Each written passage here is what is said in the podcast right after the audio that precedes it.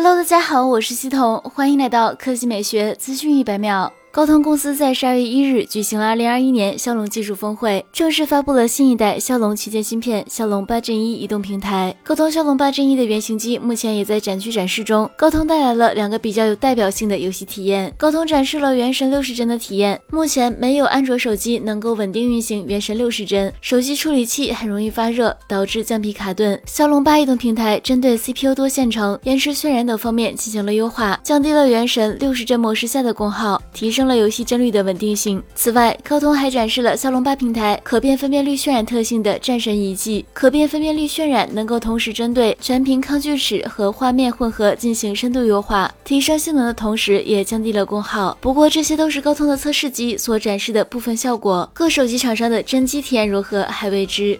来看第二条新闻。中兴通讯女前号晒出一张照片，并表示这是中兴微电子自研的处理器，可能是东半球算力更强的、信号更稳的旗舰级路由芯片。从图片来看，这颗芯片代号为 ZX 二七九一三二，下方还有它的生产编号等信息。中兴路由器 AX 五四零零 Pro 就是搭载了这个芯片，八核 NPU 可实现数据包快速转发性能提升百分之一千四，四核一点一 G 赫兹 CPU 性能提升百分之一百二十，CPU 和 NPU 双引擎驱动下。双向数据吞吐能力达到二十 Gbps。好了，以上就是本期科技美学资讯每秒的全部内容，我们明天再见。